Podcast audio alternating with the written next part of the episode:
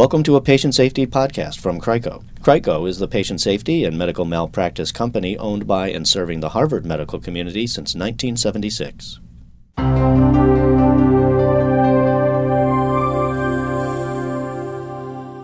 In December of 1999, the Institute of Medicine shook the medical world with a report called To Err is Human. It is often seen as the birth of the patient safety movement in America. The IOM report's claim that medical errors cause up to 100,000 deaths was a point of alarm and controversy. The figure comes directly from research conducted by Harvard School of Public Health adjunct professor and retired pediatric surgeon Lucian Leape. Dr. Leape is widely considered a pioneer, if not the father of patient safety. In 2007, the National Patient Safety Foundation announced the formation of the Lucian Leape Institute as a think tank and advocate for safe patient care. Managing editor Tom Augello recently sat down with Dr. Leape to reflect on the impact of the patient safety movement, its successes, and its disappointments. In the first of a series of excerpts, Lucian Leape shares his observations from a national vantage point about a movement that continues to dominate his professional energies. Dr. Leape, thank you for joining us. My pleasure. And uh, it is now 10 years past the IOM report, which in many ways was based on the research that uh, you did here at the School of Public Health. The basic question 10 years in is Are we any safer?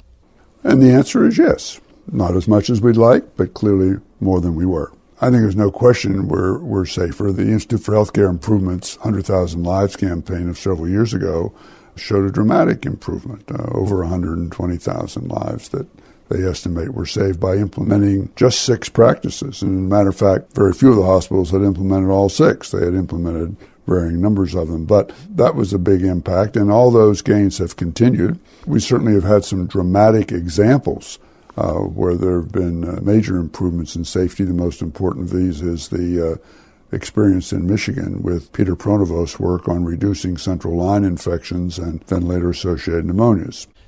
Along those lines, as you think of the theory that you can't really solve a problem until you acknowledge it and you sort of look at it and pay attention to the problem, do we have a good handle on the, the, the distinction between system flaws and individual mistakes or negligence? Uh, it, are we getting a better assessment of what the problem is and how to fix these? Well, I think we in the patient safety community have a good handle on that, and that is the, the people who are responsible for patient safety in hospitals and around the country. Uh, I don't think they have any problem with this at all.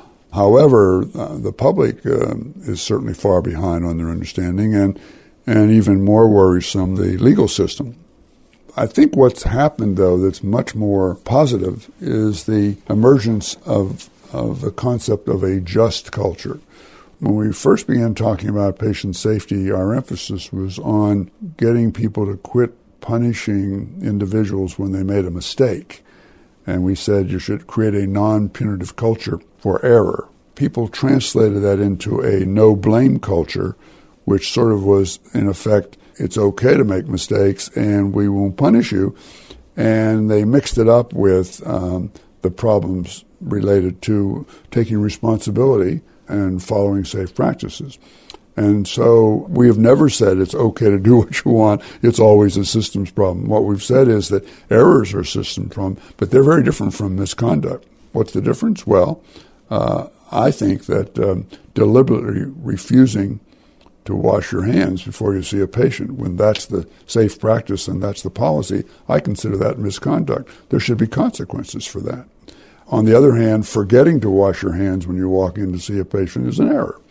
So you don't punish for forgetting, but you certainly don't uh, accept uh, and tolerate deliberate infractions, deliberate refusal to follow safe practice. You can't achieve safety if you if you tolerate that kind of conduct. So a just culture doesn't punish for mistakes, but it doesn't tolerate unsafe practice.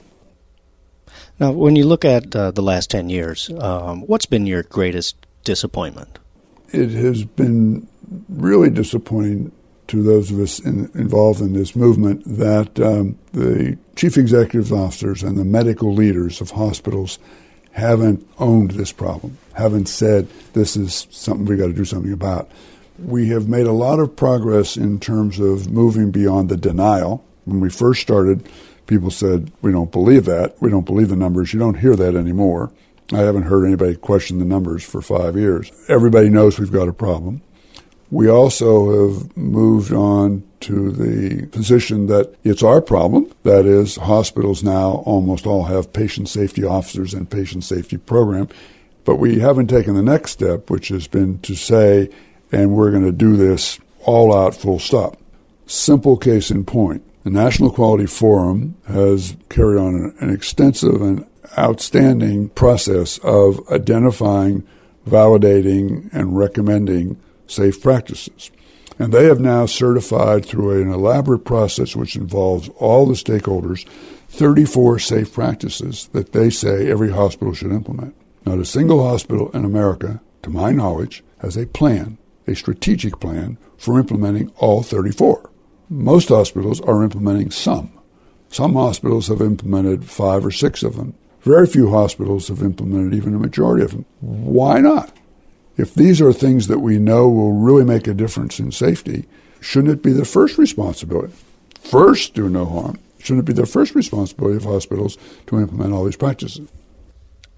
There was a recent study and survey of hospital board members about their sense of their uh, responsibility for patient safety, and it showed that less than half saw that as a top priority for them. They did see it as a measuring of the CEO performance, but not necessarily a, a key board duty or a board role in patient safety. Do you see that, that this has to go up to that high level? I think the boards are where much of the medical establishment was uh, 10 years ago. That is, they've just now been made aware of the fact that it is their responsibility. And it, the message is coming through loud and clear. I mean, there's no question from a legal standpoint the boards are responsible for safety. And the uh, hospital associations have suddenly wakened up to the fact that uh, they better get moving on this. And so there's a very major program to raise awareness and uh, ability, and I think we'll see a big change on that. So where's the disconnect? You're saying that uh, we're not doing all we should be doing. That there are dozens of measures in the National Quality Forum uh, that no hospital's following. So if the boards are aware of their role there and and setting the strategy and the priorities, um, where's it breaking down? Well, first of all, this is an incredibly complex problem. I mean, healthcare is the most complex industry ever invented by man. We're really saying that we have to move away from the model we've used for 100 years, which was individual practitioners doing their own thing in their own way and interacting with other individuals. And if everyone is an expert things will work out all right. And what we find is it doesn't work out all right. And so this is a huge culture change. And of course, it's going to be difficult and go slow.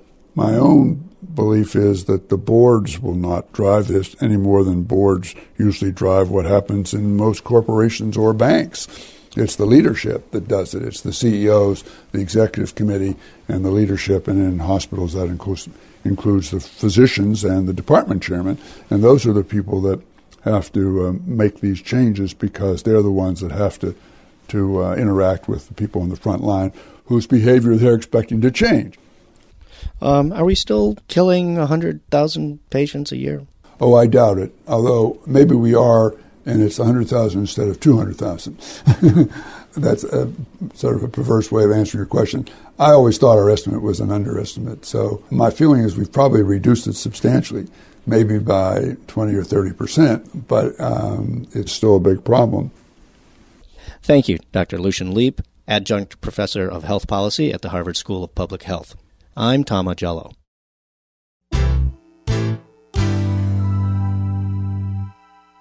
This has been a patient safety podcast from Crico. More information about Crico and efforts at Harvard to deliver the safest healthcare in the world is available on our website at www.rmf.harvard.edu.